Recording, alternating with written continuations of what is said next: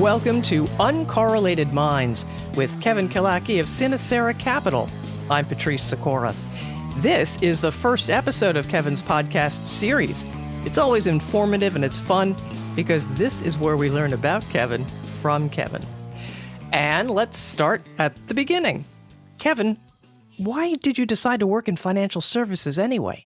Thanks, Patrice. I, uh, the story actually goes back to my college days. I had a summer back in Austin and I had to find an internship or as my father would say do something productive with your life. and a friend of mine was actually interning with the local Merrill Lynch advisor and so I came on as a second intern in his group and he was a certified financial planner at CFP. Like most internships in the financial industry at that time, it was an unpaid internship. So therefore I had to go intern from about seven o'clock in the morning to two, three in the afternoon. And then I left walked back through the heat to my car and went and actually was a marshal at uh, what is called Lions Municipal Golf Course here in Austin, Texas, locally affectionately referred to as Muni. And so I ended up marshaling and filling water jugs there until dark every night. I did it over again. So it was a rinse and repeat that summer. And ironically enough, that summer we had a stretch of uh, probably 64 days in a row that were 98, 99 and above. When I say rinse and repeat, I, I literally mean that. Wow. Well, hey, at least you weren't rained out at the golf club. You, you got very true. Very got, true. Lots of golf paid. to be played. Yeah. yeah, yeah. The company name of your company, Sinecera Capital, rather unusual. So, where did that come from? Sure. When I was starting the the firm here about two years ago, I really, and even before that, I was trying to find a name that would uh, actually reflect who we are and what we do as a company, but more so, what are we doing for our clients? And I was fortunate enough to have a father who was very in tune to historical content and and really historical anecdotes. And he told me years ago that the Latin roots for the word sincere are sine and cera, and it actually means without wax. And so back in uh, Roman and Greek times when sculptors would make marble statues and sculptures for their patrons, should they break or crack that during the process of building it, the ones who are most true to their craft in delivering a pure or a true sculpture would start over on a new piece of marble. But the ones who were unscrupulous would melt down the wax and mix it into the marble dust and conceal the flaw. And so when these artists would deliver these statues or, or sculptures to their patrons, they would have to make a, they would be required to make the statement that it is in fact sine cera or without wax.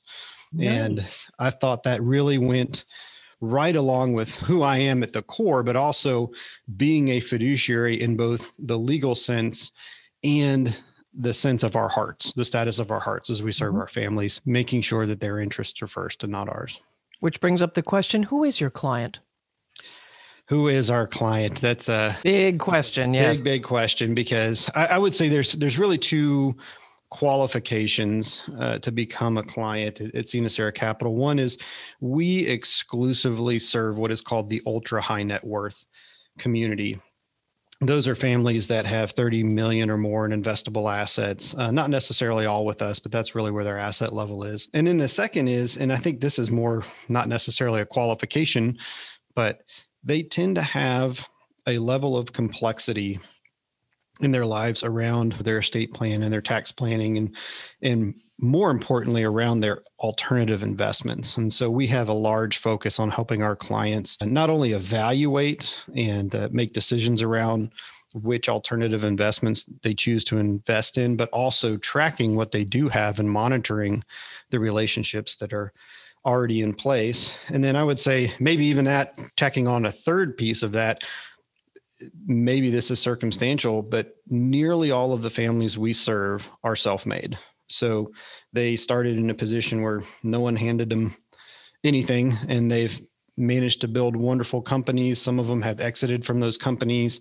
Some of them have been corporate execs, but they've all risen up from a state of making things happen themselves and with the people around them, their their community and their families have always been a big part of that too. And so it's fun to not just serve those individuals, but their families as well.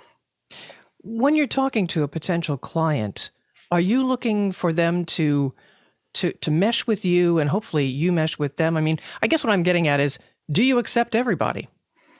Good question. We don't. We have a very limited number of spots. So we, when I started Sinecera Capital, it was a response to the sales industry in in the wealth management industry. I think and there's there's so many times where it's go find them, pick them up, drag them through the door, charge them a fee, and go find another one. It's the maybe a poor analogy for this podcast, but the clubbing seals. Go club a seal, drag it in, and go get another one. Oh dear. And uh, that's a, a such a horrible approach. Yeah. To having a relationship. And on, I've always said that the advice I've given to to other individuals or you know people who are looking to hire uh, someone to do what we do is if you are given financial advice, translate it into if your doctor was giving you medical advice. And if it sounds like quackery, it's bad financial advice. If your doctor says, if you go and you have a headache and your doctor does a complete checkup on you and he says, Well, here's the good news you have a headache, just go home and take some Advil. Well, that's that makes a lot of sense. But if he tries to prescribe you some opioid for a headache that has no underlying conditions, then you might wonder about that a little bit. I would think so. But getting back to your question, the we we don't have the ability to serve everyone. We want to serve a small number of families that are really looking to centralize their intellectual capital, their financial capital, and to some extent their what I call the community capital, the piece of their wealth that they're using to better the communities in which they live. Is there something you look for in them when you're talking to them the first few times? The number one thing that I look for is that they understand the term sine cera, so that, that that they are actually individuals of sincerity themselves. And I've experienced interacting with many different people throughout my career. I'll, I'll, give a quick nod to them, and maybe I'll do this a little later on. But my, my former partner from Merrill Lynch uh, in the earlier part of my career, we actually paired up, and I asked him early on, I said, Do you specialize in anything? He said, No, but one thing I don't specialize in is jerks. I, I, I agreed like with that. him. It, it doesn't matter the level of wealth that an individual has if the people that tend to gravitate towards us have a, a, general feel of sincerity about them. Nice. Does that translate to your team? And who is on your team? Yes, it does, and, it, and it's a prerequisite for being on the team. is is not just saying that yes i will act in our client's best best interest but when you are around people who uh, are built as fiduciaries and have that sincere component to them it's it's pretty obvious. And my first hire early on was uh, was adam packer. He's our chief analyst and as you might expect he's a very very bright individual uh, i'll throw out some designations cfa caia economics background and, and in mm-hmm. undergrad and and he, poor Adam, I didn't actually know Adam, unlike Connie, my second employee. I didn't know Adam before uh, he became into the hiring process, but he came from a, a referral from a good friend. And so I put him through four different interview processes. we we do a process here called the Birkman profile. And the Birkman profiles, and it's kind of if you if you're used to like a Myers Briggs or a DISC profile, similar to that, but it goes into more depth. It, was developed by Roger Birkman, and the consultant who runs that for him is a guy named Jim. And, and so I, poor Adam put these four interviews. He does this Birkman. I get this feedback on the Birkman. I have the call with Jim and I said, Jim, all right, what do I need to know about Adam? Because it's a it's a very in-depth personality profile, not just talking about who a person is or who they present themselves to be, but where they go in times of stress and how they react in times of success and things of that nature. And the first thing Jim said to me is, Kevin, Adam is exactly who he says he is. Oh, wow. And so that to me was a sign that Adam was an absolute sincere individual. And, and that's almost the qualification. That's the number one qualification that you would need to be an employee here. And in fact, he recently became a partner at the firm too. Congratulations. Thank you. And, and having him on board, finding that early on, then we're able to work through any areas where we might have a little friction, just personality types. But intentionally so because I need people around our clients who are able to think differently, especially than me. Having a complementary skill set and having the ability to disagree on things is what really produces great outcomes. And I would say same thing with Connie Sullivan. So Connie Sullivan is uh, actually have known Connie for a few few years before she came on and joined me, and she's head of our family office services and uh, and so I didn't have to put her through a, a four interview process, but did do a Birkman uh, on Connie as well, and and same thing. We worked together on the finance committee at the Austin Opera, and really got to know her there and and learn about her character and really how she thought about taking care of the opera and taking care of, of the organization that she was serving. And so many people serve in those positions just for the notoriety or to get to put it on their website. But she was really in there digging around and really wanted what was best and wasn't scared to bring up things that needed to be heard when a lot of people didn't want to hear them. And to me, that was a wonderful quality to have and someone I know that would always would not remain silent if uh, she saw something in one of my blind spots. Now you mentioned family services. What do you offer in the in the firm? What, what side? And two sides here, three sides. What is it that you offer?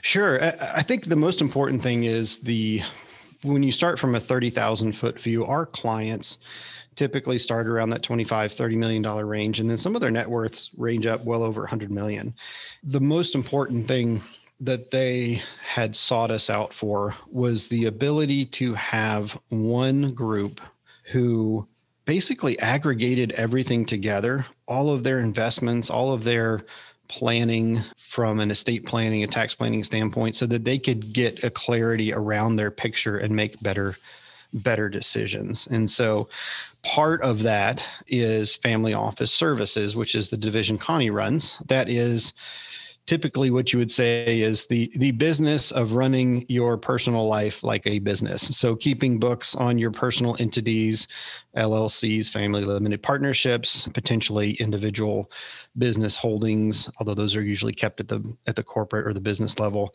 And then paying bills. Uh, a lot of our our families that we serve have multiple homes and they travel quite a bit and they can't always be in the location that a bill might hit. And Connie really leads up that group and, and in another group behind her that does all of the work to help those families make sure that their life gets maintained so they can focus on the things that are most important to them. You mentioned clarity. Now tell me about your business philosophy and clarity, confidence, and purpose clarity confidence and purpose. It's interesting because the that's another one of those conversations that that i had early on as i was starting the firm. The focus of or, or the the outcome of having those three was really at the end of the day you know we do yes we we do investments for clients. Yes we help them with you know their estate planning and their tax planning and we connect with professionals and we help them pay their bills and we help them choose alternative alternative investments. But ultimately what are they getting? Mm-hmm. when they're done with all of that and we've guided them through that process it, what they're really seeking is is the what is the purpose for their dollar? And that, that may not be the purpose in terms of esg investing like i want a green energy purpose but is I have goals in my life and I want to ensure that my wealth is aligned to most efficiently and effectively achieve those goals. So I want to make sure that this, if I'm investing for something I'm not going to spend a dollar on for at least 15 years, then both practically speaking and mathematically speaking, that is more of an equity type investment. And so really the clarity, confidence, and purpose, bringing that all back down from, from 30,000 feet is the clients are seeking clarity. They they really want to understand what is my entire financial picture looks like. When they have that clarity, then they have the confidence. They have the confidence to make great decisions. They have the confidence to write a big check to charity. They have the confidence to make intergenerational gifts to children and grandchildren, knowing that it's not going to, going to affect their lifestyle. And uh, ultimately, when they have that confidence, that's when we can align those the, each dollar with the purpose that it's intended for in their lives. On your website, you list firm's values, the firm's values. And I found one item there especially intriguing. You say there are no placeholder people at Sinecera. Tell me about that. Sure. So uh, the ultimate goal here was that we were going to, from the get go, when it was just me uh, sitting here, was that I needed partners who found fulfillment in their roles. And because we are a small firm, we will stay small intentionally. And I say small, not from a dollar amount, but from a number of clients that we serve. I was really looking to find someone where this was a destination career for them. And uh, along that as well, by the way, Connie is also recently a partner in the firm. So there are no placeholder positions here because now they're actually partners in the firm. So oh, yeah. they expressed to me that this is this is what they want to be doing. And this was the job they had been looking for. And so I wanted to foster that and make sure that when someone woke up every morning and sat in their seat, or in this case, sat in their home office post COVID, was that that's where they found fulfillment in their life. Because there's nothing worse having worked at large corporations there's nothing worse to going and sitting in a chair where you're completely unfulfilled. We had spoken before this podcast and you told me you were a student of the business. What did you mean so I think another one of our values in here is that we we are people of continuous learning. All of us, uh, both Adam Connie and I, and even even the people that we interact with, our state planning attorneys, our CPAs, uh, tend to gravitate towards the people who are continually reading and learning and studying and writing about their industry, and not because it's something they feel they should do from a marketing standpoint but really twofold. One is they want to better themselves and two is they want to better better others. And really by writing and sharing that knowledge instead of instead of keeping it in is one way to do that we all get to share knowledge with each other through our writings and now through something like this podcast. I've got to drive in, into the office every day. You know austin used to be a small town that i grew up in but it is now a big city. And so i've got a good you know 30 minutes. It's not terrible. But that allows me time to to really ingest a lot of the industry specific information, even things outside of it. I listen to a lot of podcasts along the way. A couple of my favorites are Capital Allocators with Ted Seides. So maybe not so industry specific, but the Tim Ferriss show is one I really like because he brings on many different people from different backgrounds and you get to learn from that. Hey, Tim, haven't seen you in a while. Hope, hope you're listening to the podcast at some point and I hope you see the, uh, the effects you've had on on this business as you listen to it. The Knowledge Project from Shane Parrish is, is, a great one, and then Against the Rules from Michael Lewis is a, is a fantastic podcast. And you'll notice a theme that goes through there. It's not just the the capital allocation, but it's really understanding people.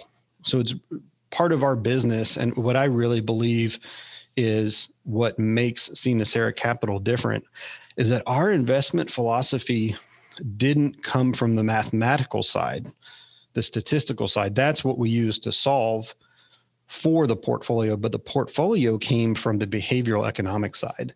And I would say if, if you were to talk about all of the continuous learning, we do some of my favorites are Adam Grant at Penn and Andrew Lo's who did adaptive markets and Ed Shin and Alex and Damien over at RS. Really, Ray Dalio is probably a, a name that most people know but really i would say the one person and it may be even down to the one book that has shaped this firm the most is uh, thinking fast and slow by daniel kahneman. And, and mo- more specifically the the prospect theory which is uh, i'm going to do a bad job summarizing this but it's probably the easiest way to do it is that human beings feel the pain of a loss twice as much as they feel the pleasure of a gain.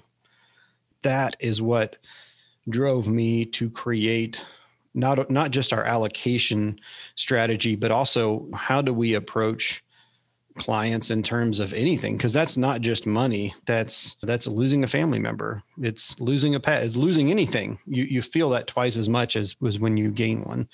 And so really setting that structure up around and learning and understanding from all of those people there's just so much knowledge out there today and we get to absorb that. That's that's really being a a student of our business, but more so being a student of our clients. Right. All right, Kevin, when you're not working, what do you do for fun? Well, I have five children. and one is new. And one is new, yes. three weeks old tomorrow. Congratulations. Thank you. And they, they are wonderful. They're wonderful kids. More so, my wife is just a saint for for really making sure that when I'm here at work during the day that they're staying on track and not starting a tribe and, and revolting. but really, I, I, mean, I would say when I'm not at work, I'm studying, listening to podcasts. I do a lot of reading on all different areas. One thing I think that most people don't know about me is that I do a lot of woodworking, in particular furniture making. And it, it actually also goes back to my father, is he taught me how to woodwork when I was younger. And then he learned from his grandfather and my grandfather learned from his grandfather. So it's very much passed down through the family. And just that that's kind of my my place to go do to get away and unplug and although there are a lot of power tools there's there's a quiet that you find in that the focus and the work alone and actually i was going to ask do you have any of the tools that your grandfather or your great grandfather had i actually do yes all right for those who are familiar with Monopoly, my grandparents lived on California Avenue. My sorry, my great grandparents lived on California Avenue. It's a yellow, I believe, don't hold me to that. so in Atlantic City, they had basically a walk walk up basement that was down below where a lot of things were stored because it's an island. And in the winter there, my grandfather would take with his with his father, my grandfather, great grandfather, my father remembers this as a kid. They would take the the tools because they would rust easily, especially in Atlantic City, where it's very salty air. Oh, right. Salt, salt air. air. Yeah. And they would wrap them, they would smother them in petroleum jelly and wrap them in newspaper. And then come the spring, my dad remembers going over there and opening them up and washing off all the petroleum jelly and getting ready for the next project, which was usually something to do with the house on, on California Avenue. Wow. And I actually still have one of those hand planers that was my great great grandfather's. Oh, that's fantastic. That's yeah. fantastic the woodworking, I mean, you said it was furniture, but from what you told me, it's pretty substantial furniture. You're not just making a little table here or a little table there. You made some big stuff. Uh, yeah, I actually my my first really complex project that took some skill that I, I, hadn't done before, making a small table or a box or something like that, was uh, actually made a bed for my wife for our wedding and it's a full mortise and tenon. Uh, it has no screws, no nails in the bed, and and it's all put together. And, and we we are still that is still the bed today. When our first child was born, I made a dresser and a changing table for her. We're still using that now on baby number five, and uh, and then lot, other projects around the home. I built a mud room and did a lot of custom trim work in the house. And now that my my oldest son is seven, he's starting to get interested in woodworking. So he and I actually made his first workshop bench about two three weeks ago. Nice. So actually, maybe a little longer than that because the baby wasn't here yet. Now, with all this going on in your life, do you have time to be active in the community? I do. I so I grew up in Austin, and my wife did as well. And she's actually uh, she's a sixth generation Central Texan, so her family has been around, quote unquote. Here, I'll give you a Texas term: these parts uh, for a very long time. And and real early on in my career, I had a friend that was volunteering with an organization called Hospice Austin, and uh, this was maybe a year or two into my career and he said, "Hey, this is a great organization. You need to come along. Uh, you can completely support this and everything that you do." And and I went and just fell in love with it and the work they do. I, always call Hospice Austin the nurses and doctors angels on earth yeah, because yeah. what they're doing is is absolutely incredible. So I've been with them for 13 years. I still chair the investment committee for them. I think they're going to kick me off soon because they're not supposed to be doing it that long. Let some other people come in and do that work too. I, I helped start up the Capital Area Dental Foundation. And that was actually a, a, nod to my father, who's a dentist, and serving the underserved dental needs in the Central Texas area. And formerly on the, the Austin Opera Board, and then just joined the investment committee for the Diocese of Austin. So you certainly are active. That's outstanding. What is your idea of success? Executing on our firm values. Because when I created the firm values, it was it was actually a response to a conversation with a good friend of mine who's the CEO of an organization here in Texas. And we were sitting and having breakfast one morning and and setting up the company and doing all the legal work. And he looked at me and he said, Well, what are the values of the company? I said, Well, they're like my values. And he said, Well, no, no, you need to write them down. I said, Well, why? He said, If you don't write them down, establish them and make them known, then what you tolerate will become the values of your company. Those, if you read through them on the website, you can see it. It, you know, it talks about the first one, our culture and our values are in our name. That goes back to sine cera being being who we are right. and what we do. We're professional problem solvers and fiduciaries, people of continuous learning, partners who care for themselves, better care for clients. Uh, big one is happiness is a choice and joy is a state of being A great one here. Actually, I, will I'll say I stole this one a bit from uh, Jeff Kodosky, who founded National Instruments. We're on the, the Austin Opera Board together. But he said, when working with your clients and partners, assume noble intent. And so that means assume that those people are all pointed in the same direction. And from there, you will be able to make the best decisions, both for the firm and for your clients. Every human being is valuable. There's no placeholders. You saw that one. This is my favorite because uh, working at a large, large bank, no names named here, it's not my job is an unacceptable excuse here. Really, there's there's a few more of them, but ultimately, I think success for us is executing on these because I believe success in the business will come from the fact that we've never veered from these. And then what is your your personal proudest achievement? Oh, I know we're not supposed to say kids. Oh, I know. I told um, you don't say the kids. You can say don't say kids. kids. don't fine. say kids. No, so I, I would say this from a business perspective, it is at the time we had four kids stepping out and starting this business when we did. Uh, we had no idea COVID would hit shortly after launching the business. Really a testament to my wife, first of all, being the rock, standing by me and and getting this business going, and then, and then the core families that came with us to get this thing started have been absolutely wonderful. And so, everyone always says you're you're self made, but I can tell you that uh, that you're not. There's always people around you who help you. Now, the achievement is yours, but there's always people who are willing to to give you a hand and, and help you along. And how can someone reach you? Probably the best way is the website. Reach out there. All of our conf- contact information is there. Obviously, at the end of the podcast, you're going to hear you know some more information about how to reach us. That's sinecera S I N E C E R A capital.com. Uh, so that's how you'll find us here. Also, the you know most of our clients come to us via referral. Uh, we're happy to hear from you over the phone, but any way you can find us, that probably the best way is the website. okay. And that is Kevin Killackey of Sinecera Capital. To make sure you get every episode of Kevin's podcast, Uncorrelated Minds, make certain you subscribe using the subscribe button right on this page. Of course, you can also share with the share button. Thank you for listening to the Uncorrelated Minds podcast. Click the subscribe button below to be notified when new episodes become available. For more information on the topics covered in this podcast, please visit the show notes page for links to further information at www.sineceracapital.com. The information covered and posted represents the views and opinions of the guest, does not necessarily represent the views or opinions of Sinecera Capital. The content has been made available for informational and educational purposes only. The content is not intended to be a substitute for professional investing advice. Always seek the advice of your financial advisor or other qualified financial service provider with any questions you may have regarding your investment planning.